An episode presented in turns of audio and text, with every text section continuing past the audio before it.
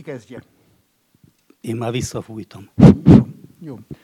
Na, hát szóval miattad azért hatalmas rettegést élek át, de hát lényed annyira megnyerő, hogy nem tudtam ellentállni a meghívásnak.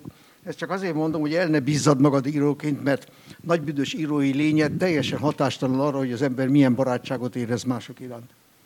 Hát először is azt kérdezném, eh, ezek után, hogy némileg biztassalak, hiszen ugye annyira tartózkodó és félénk vagy.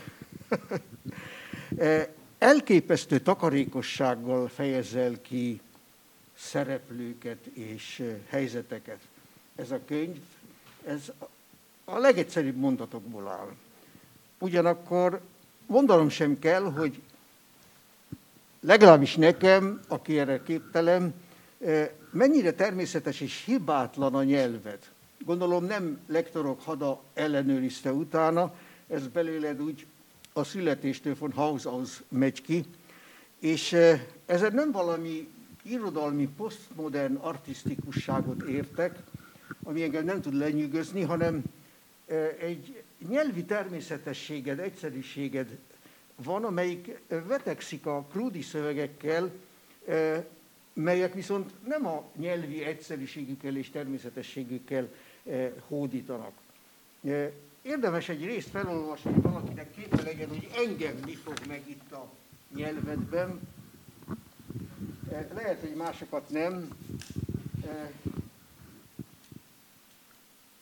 Egy autóban játszódik, sofőr, katona, a tábornak az AVH-s orvostisztje, és egy kutya. A kutyáról van szó, valamit állandóan álcáz, ez a nagyon kitanított kutya. Nem kölykedző véletlenül bökött hátra fejével az őrvezető, a sofőr. Mint aki hirtelen megvilágosodott. Csodálkoznék, a százados tényleg csodálkozott. Lassan, elmélázva nyújtotta a szavakat, nem, nem, hiszen ez a totya még szűz.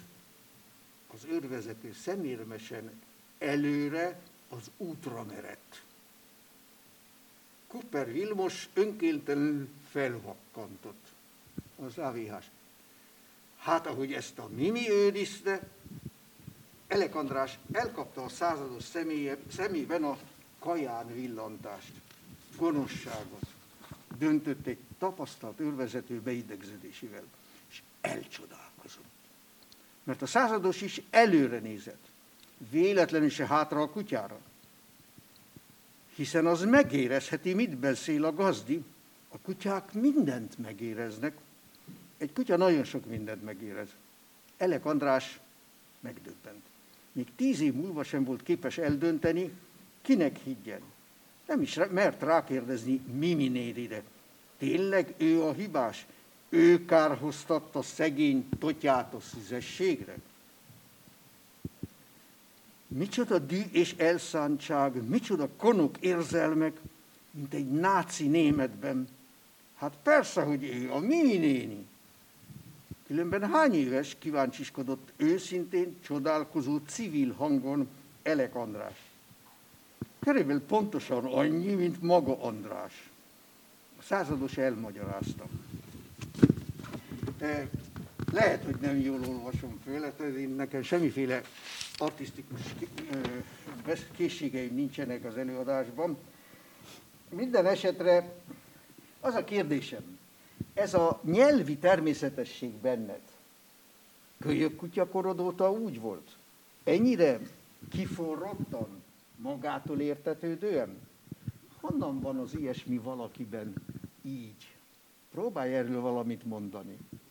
Hát ha megvan, akkor szopós kölyök kutyakoron óta gondolom, én nem úgy gondolom, ez a természetes adottság, ez sokaknak megvan.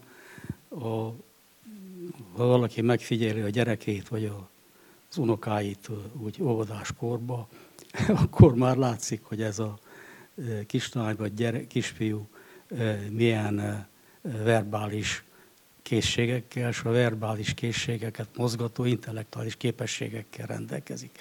Úgyhogy én erről, jaj, de sokat nem tudok mondani, hiszen vagy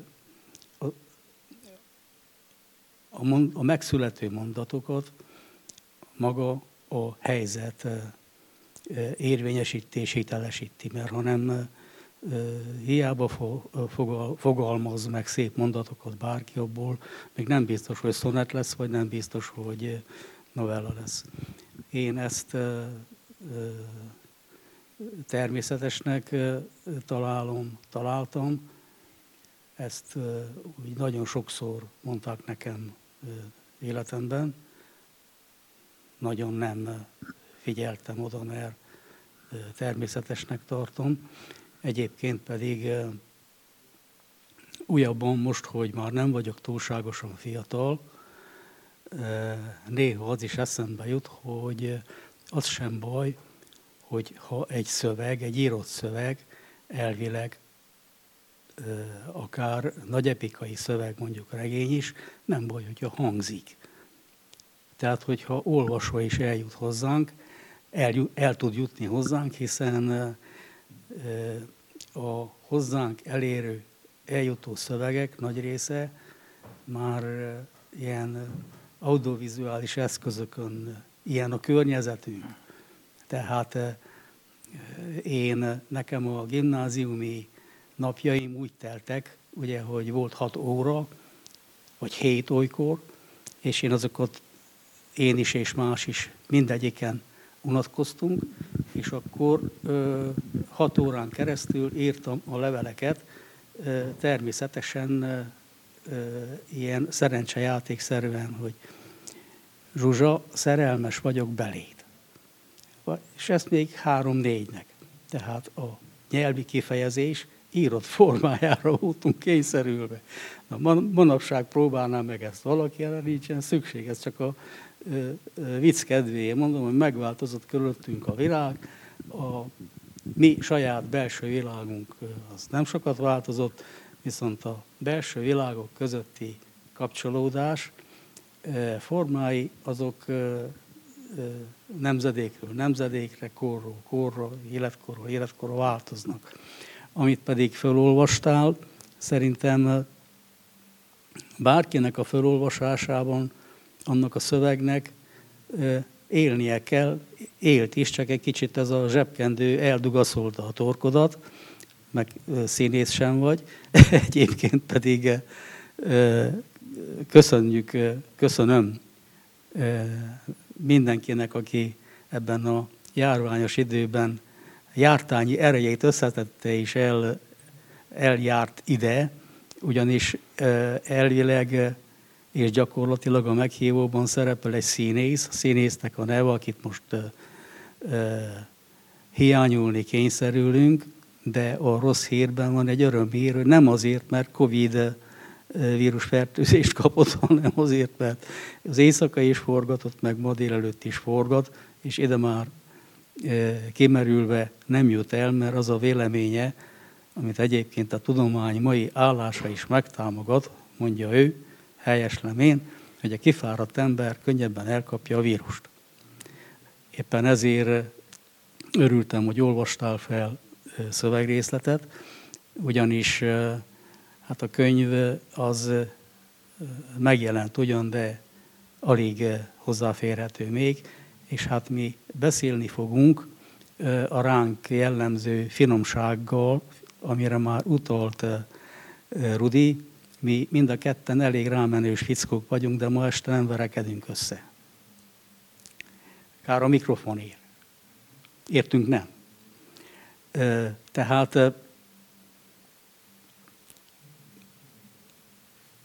jó az, hogyha az ember, amikor a könyvet bemutatja, és azt a jelenlévők még ugye nem tarthatták kézben, akkor felmutatja, így néz ki a kötet, és hát lényegében egy Totya nevű kutyáról szól, egy kutyának az élete, engem a kutyák mindig is érdekeltek.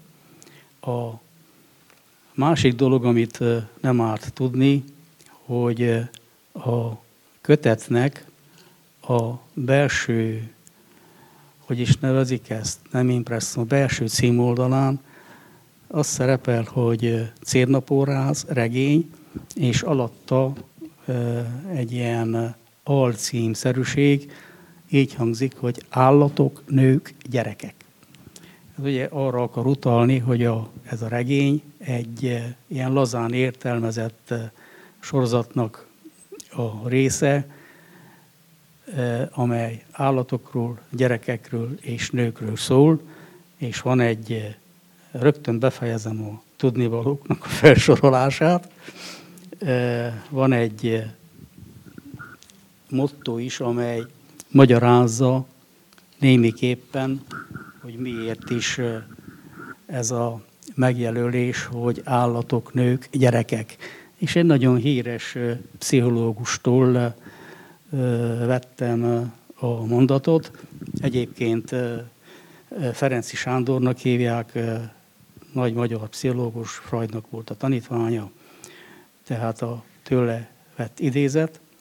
A lelki működésnek elsődleges formájából, amint azt kezdetleges lényeknél, állatok, vadak, gyerekek, valamint kezdetleges állapotokban, álom, neurózis, fantázia megnyilatkozik, alakul ki az ébren gondolkodó ember működésformája.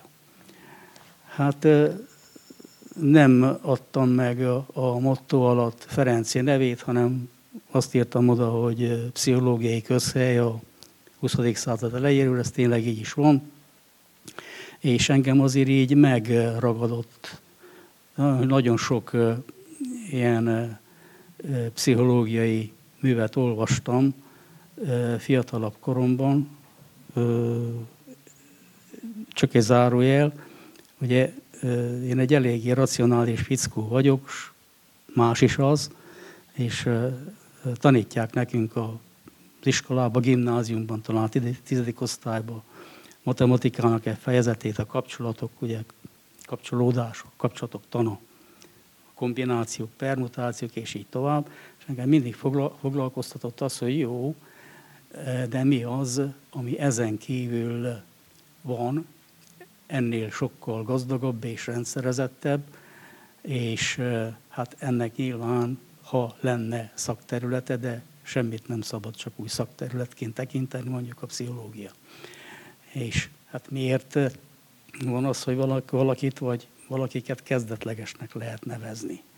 Nekem az egész, én francia szakos voltam az egyetemen, és hát az egy kicsit régen volt, a 70-es években, a múlt század 70-es éveiben, és hát e, akkor tele volt a világ ezekkel a divatos könyvekkel, hogy a vadak, a primitívek, le sauvage, és így tovább, és akkor gondolkoztam, hogy ennek nyomán nyilván egy ilyen publicisztikai fordulatokig menő köznyelv is ma már azért nem igazán engedik meg maguknak, engedjük meg maguknak. Én azt mondtam, hát nálam primitívebb fickó, kezdetlegesebb fickó nem lehetséges, ugye, mert én egy természeti népnek a területén születtem, a székelységben, ott aztán tényleg, mint az indiánok, körülbelül úgy 13-14 éves koromban, mint egy rakoncátlan bikaborjút betereltek egy gimnáziumba Székelykeresztúrra,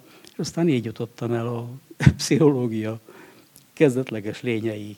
Ennyit hozzá kellett tennem a e, e, tudnivaló, meg a, hogy mi van a regényben, és hogy miért foglalkozok a kutyával, és a regényt megelőzi egy kétoldalas kis előzék, mondom szerénytelenül, hogy annak idején akár Balzac, akár Tolstoy, mindenki írt előszót az életművéhez, Hát én ilyesmire nem vállalkoztam, de írtam két oldalt, ami akár a mai körülmények között is a könyv hátsó borítóján akár szerzői jellemzésnek is elmehetne, de hát ezt én fontosnak tartom. Ennyiből áll ez a könyv. Hát eléggé elcsángálsz a kérdéstől. Minden esetre, amilyen fifikás természeted van, minden esetre te tudsz franciául is, románul is, abban is megnyilvánul ez a nyelvi természetességed? Jó, hát ez, ez, ez valami, valami szörnyűséges. Számítsd ide még az angolt, mert angolul is gagyogok. És a, amikor nekem rossz kedvem van, vagy beteg vagyok, akkor védekező ösztönként, ez már nem az én hibám, ez gyártási hiba, apámék a hibások, én elkezdek hülyéskedni. És ez a hülyéskedés gyakran fergeteges, és teljesen mindegy, hogy milyen nyelven. És a, mondjuk egy román kultúrában a, a román dialógusok, vagy egymással érintkeznek az emberek, az egy kicsit egy franciából másolt, és ezért dagályossá stilizált balkáni preciőz magatartás, és ez az én,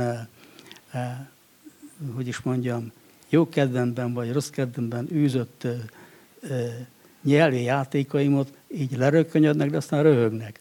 És én csodálkoztam, hogy ez a fajta jellegzetesség, ez a fajta a szavakhoz, meg a tartalmaikhoz, meg a mondatokhoz való ilyesfajta nyelvi viszonyulás más nyelvben is ilyen meghökkentően működik. Igen, ez fantasztikus, hogy tulajdonképpen a nyelvi érzék az nyelvfüggetlen. Ö... Tehát más nyelven is, és ezen tulajdonképpen nem csodálkozom, de mindig lenyűgöz, és, és például mindegyik nyelven egyforma jól tudsz káromkodni?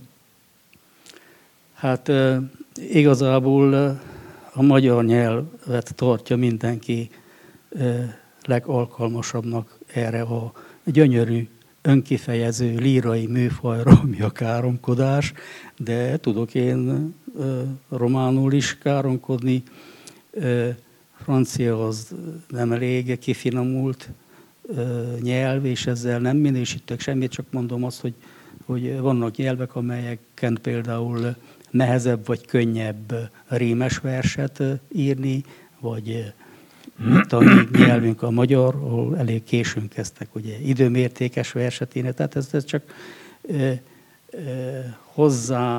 hozzáállás kérdése, hogy egy nyelvből mit aknázunk ki, mi az, ami nekünk tetszik, és hát románul káromkodni főként, hogy, hogy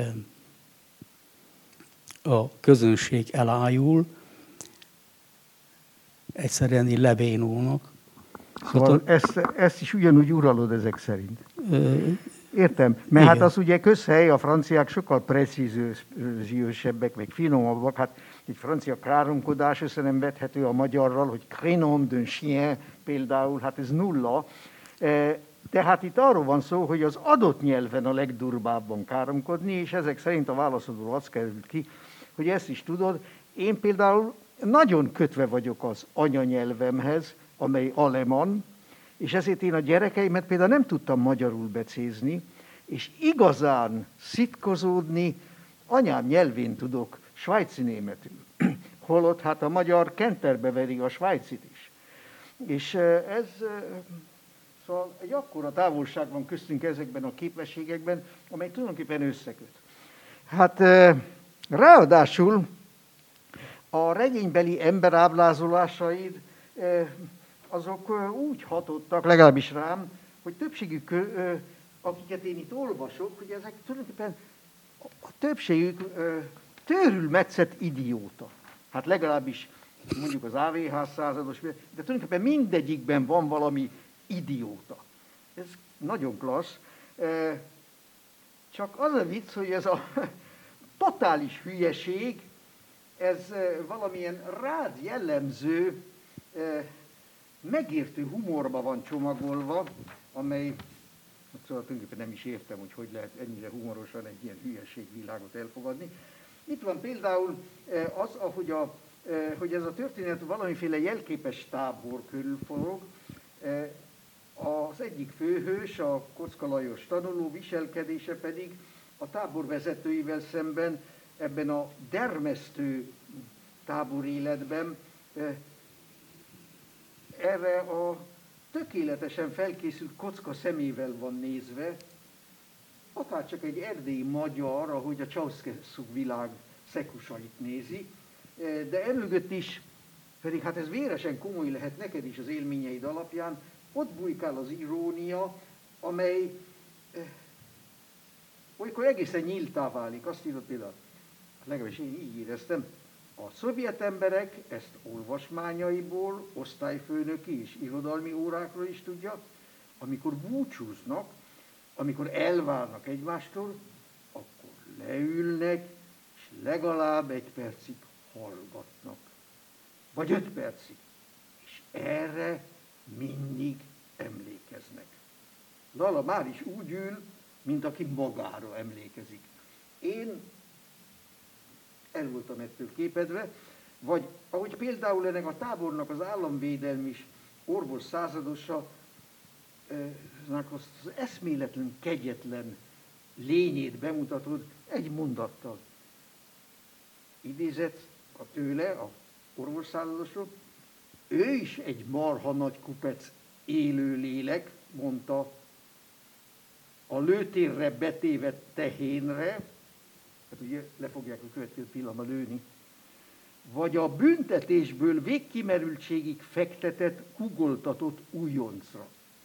Tehát ugye ez a szocialista humanizmus, hogy ő is csak egy rakás lélek, de azért habozás nélkül. Gyönyörű. E, az egész könyvet átszvői ezt a sajátos és valójában milyen életrajzi iróniád, és a kérdésem, hogy valóban ennyi iróniával tudtad a gyerekkorodban is, meg az eszmélő fiatal korodban, húsz évesen nézni azt a táborvilágot, amelybe fel kellett, hogy növekedjél? Mondtam, hogy gyárilag rosszul vagyok megcsinálva ilyen szempontból. Hát tőled hányszor hallottam, hogy Géza mindig hülyéskedsz. Az elmúlt, ismerők egymás 30-40 éve. Száz éve. Száz, csak száz éve, de te 140 éves, vagy én csak 120. Igen, 20 éves. Jó, igen, nem veszünk össze. Szóval igen, én mindig ilyen voltam, és életemben először akkor döbbentem meg ezen igazán, hogy ez hiba-e, de hamar túltettem magamon, nem csak azért, mert ugyan, lehet nekem hibám, ugyan. De a, hülyéskedés, a, hüly, igen, a hülyéskedésen túl e, e, írtam egy könyvet, az a cím, hogy Székely Jeruzsálem. Hát az csupa e, történelmi tragédia, az ugye arról szól, hogy lényegében egy, egy magyar történelmi látomás 4-500 évre visszatekintve, mert Erdélyben néhányan azt mondták, hogy ők zsidók, lelki zsidók Székelyföldön. És ezek a székely szombatosok, székely zsidózók, na, erről ők vállalták ezt a sorsot egészen a gettóig, és tovább, és ez, meg, ez megjelent franciául, románul, nem, nem az az érdekes, hanem az, hogy a kritikák róla. Hát a román kritikákban is nagyon sokat írtak erről a könyvről, erről a Szék Jeruzsálemről legalább annyit írtak, mint a könyv egyébként vaskos, mint a könyv terjedelme, terjedelme kétszerese, de elhangzik, hogy a szerzőnek kiváló a humora. Most gondoltam, hogy a fene egye meg, hát ez egy nagyon drámai könyv, ezt így írtam. Hát ebbe humor. És egy francia kritikában pedig ott külön, hogy a franciák azok szabadabban nyilván, hogy milyen, milyen csodálatos humora van a szerzőnek. Úgyhogy én nem tudom, azt remélem, hogy a humor, vagy az irónia, meg az önirónia, meg minden, az valahol a természetes, természetes helyét hát megtalál. Nem is kell szabadkoznod, ez csak egy nagyon feltűnő vonás, amit érdemes tartok megjegyezni.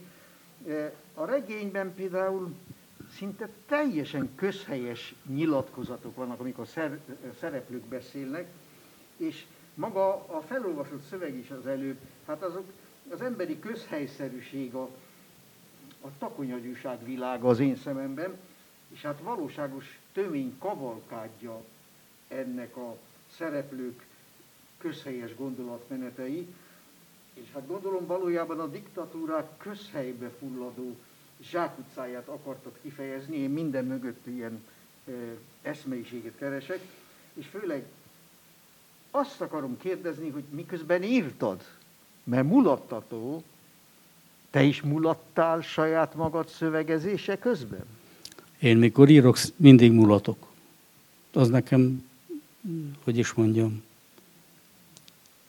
szórakoztató. Ez azt jelenteni, hogy ennek a könyvnek az első mondata után te elkaptad ennek a regényednek a stíljét, légkörét, mit tudom én miért, és az attól kezdve... A légkörét, a nyelvi légkörét is, igen. És az attól kezdve a könyv befejezéséig áll. Generál téged.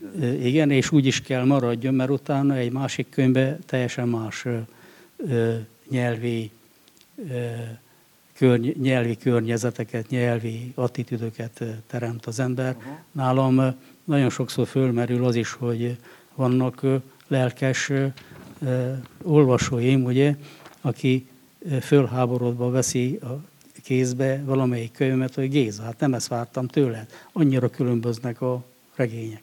És a saját szöveged, míg ugye befejezted a regényt, akkor utólag javítgatsz benne? Mennyire? Keveset. Keveset? Keveset. Bennem van egy ilyen ösztön, én civilben ugye szerkesztő is voltam sokáig, és a legnagyobb dühöm az volt, mikor valaki az én szövegembe beleírt. Én soha nem írok bele senkinek semmit a szövegeibe, viszont húzok. Aha. És húzással nagyon sok minden megoldható. A saját szövegeimen is húzással lehet a legjobban segíteni, és virtuóz, virtuóz húzó voltam. Ennek nagyon komoly története van. Már az itt ülők sem tudják, hogy régebb ólomba szedtek. Az azt jelentett, hogy ólomba csöpögött le a szedőgépről, és ott hűlt ki a betű. Na most, hogyha meg kellett húzni valamit, akkor azt jelenti, hogy jött a, a úgynevezett nyomdai tördelő, és egy ilyen vasfűrésze kivágta azt a sort, vagy kivágta azt a szót, és akkor azt újra kellett szedni. Na most e, imádták, mikor én voltam szolgálatos, mert én hogy szegény ember ne kelljen dürüszölje a, a zolmot a nyomdába. Úgyhogy ez nálam ilyen beidegződés már. Uh-huh. Na most a szakmaiságodról áttérnék valamire, ami engem igazán érdekel. És ez egy elég primitív valami, mert a régi marxista-leninista időben ez úgy fejezte ki, hogy az eszmei mondani való. Márpedig számomra, én ezt bevallom, engem az mindig nagyon érdekel, hogy valaki mire akar kiukadni, amikor beszél. És ilyen értelemben mire akar kiukadni egy irodalmi mű? Én tudom, hogy a művészet az több, mint információ, de én ennek a fogja vagyok. Ezért most belegázolok ebbe a szubtilis művészi világodba, és erről akarlak kérdezni, így írsz egy helyem. Mintha a százados vékony cérnát tekergetne, húzogatta az ujja közül, körül, nagyon vékony, fehér, szakadékony cérna, mely pórászként vezet a totya, ez a kutya, nyakára. Olyan vékony, hogy nem is látszik, mintha nem is lenne. Ha nincs, akkor is ott van a százados ujján és a totya nyakán. Az őrvezető, ez a sofőr, amikor csak teheti, rajtuk tartja a szemét, ennél a kettőnél, mármint a századosnál és a kutya célnapórázon féken tartott kettősénél, minden moccanásuknak titkos jelentése van. Na már most, ez nekem azt mondja, hogy mintha egy diktatúrában, és tulajdonképpen a maiban sokkal inkább, mint a Ceausescu félében, ezeknek a cérnáknak a láthatatlan pórázán lenne mindenki kézben tartva, és emiatt a láthatatlanul vékony póráz miatt tűnik úgy, mintha azt mindenki önként tenné, e, és azért kérdezem, hogy valóban ez is a regény titkos jelentése?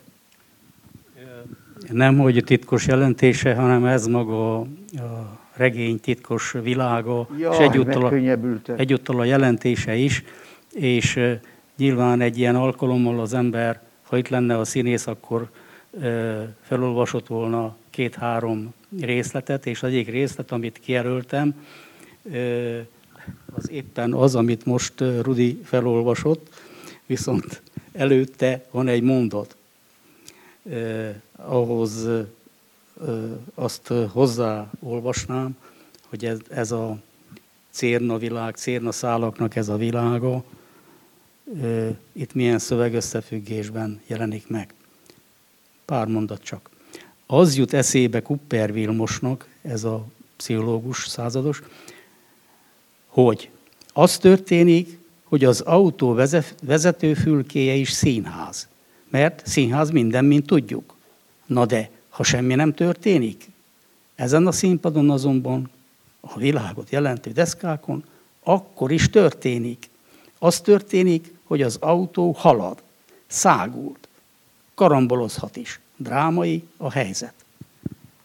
Tehát eh, ez egy ilyen, és ezt nagyon nehéz volt megcsinálni, nem tudom mennyire sikerült, hogy, sikerült, hogy ebben a kusza, cérna, pergésekbe, egymásba gabajodásokba gyakorlatilag egy őrvezető, egy államvédelmi őrvezető, egy ilyen államvédelmi kiskocsiba viszi szolgálati útra hajnalban a századosát, a századosnak a kutyájával. Államvédelmi kutyája. Az államvédelmi kutyája, és nem tudja, hogy ez civile vagy nem.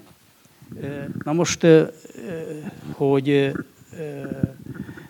még egy részletet felolvassak a színész helyett, elmondok valamit, ugyanis ebben a részben van benne, majd a végén elmondom, hogy micsoda, rövid ez is, ez a Kocka Lajoska, aki internálban internálták a családját, mert az édesanyja grófnő és az apja báró, és egy ilyen internáló táborba mégsem lehetett őket, ők ott felvágnak azzal, hogy ők civil alkalmazottak, ugyanis nem rabként kezelik őket, és akkor Lajoska, tízesztendős gyerek összeverekedik a, a, az egyik hadnagy falubéli szeretőjének a fiával, és még bicskát is elővesz, egy elvadult, bezárt gyerek, és ezért rá akarnak ijeszteni, és rábízzák erre a pszichológus századosra, hogy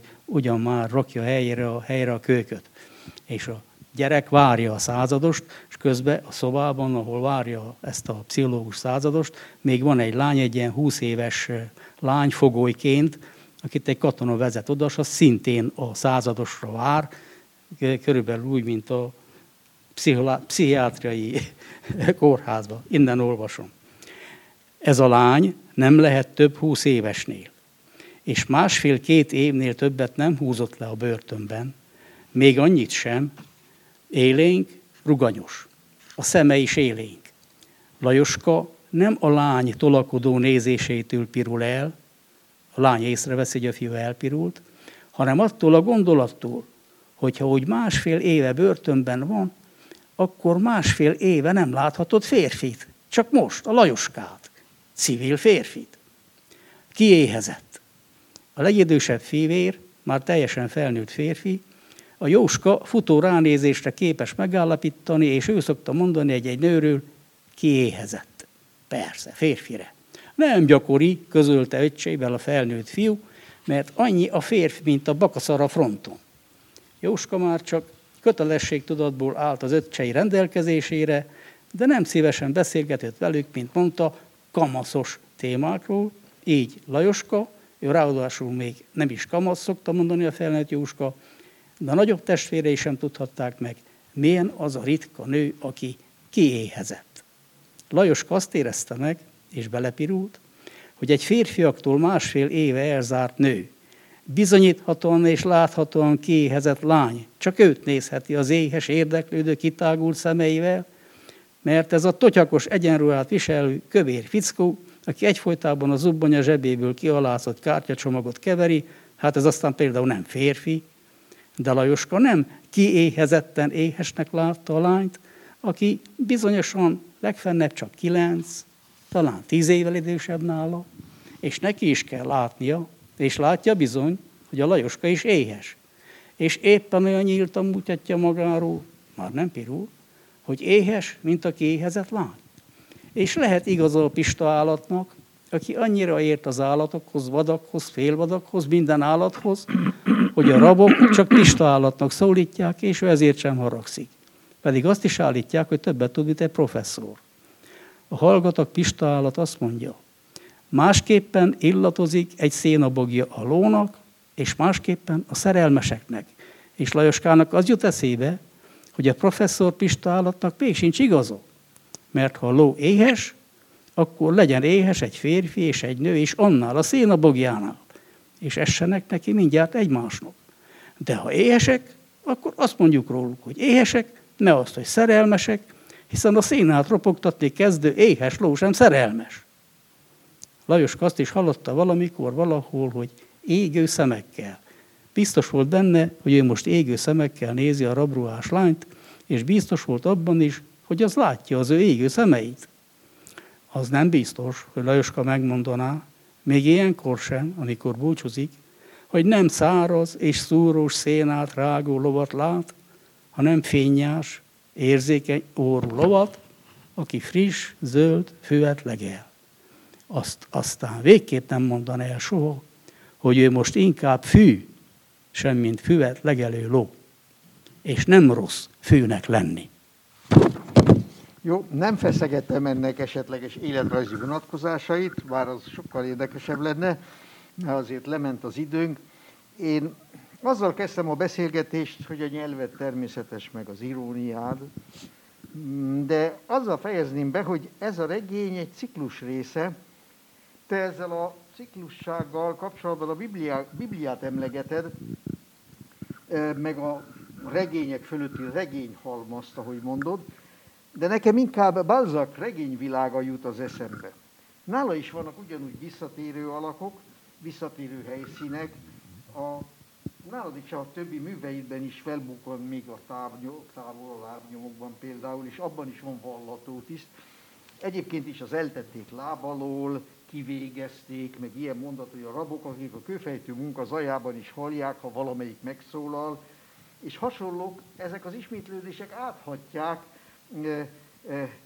átítatják a, a láthatatlan fenyegetéssel ezt az egész általad világregénynek nevezett világot, és hát azt kell, hogy mondjam, hogy bár még vagy, de erre a korodra már elképesztően termékeny lettél. Megírtad te ezt interjúban, elmondtad, hogy előzőleg mi foglalt el, meg mindenféle, de azért nem véletlen, és azt is tudod, mondtad is, hogy az ember nem gyerekkorában lesz legényíró, de azért azt kérdezem tőled, hogy mennyire korán kezdtél elkészülni erre a regény folyamra?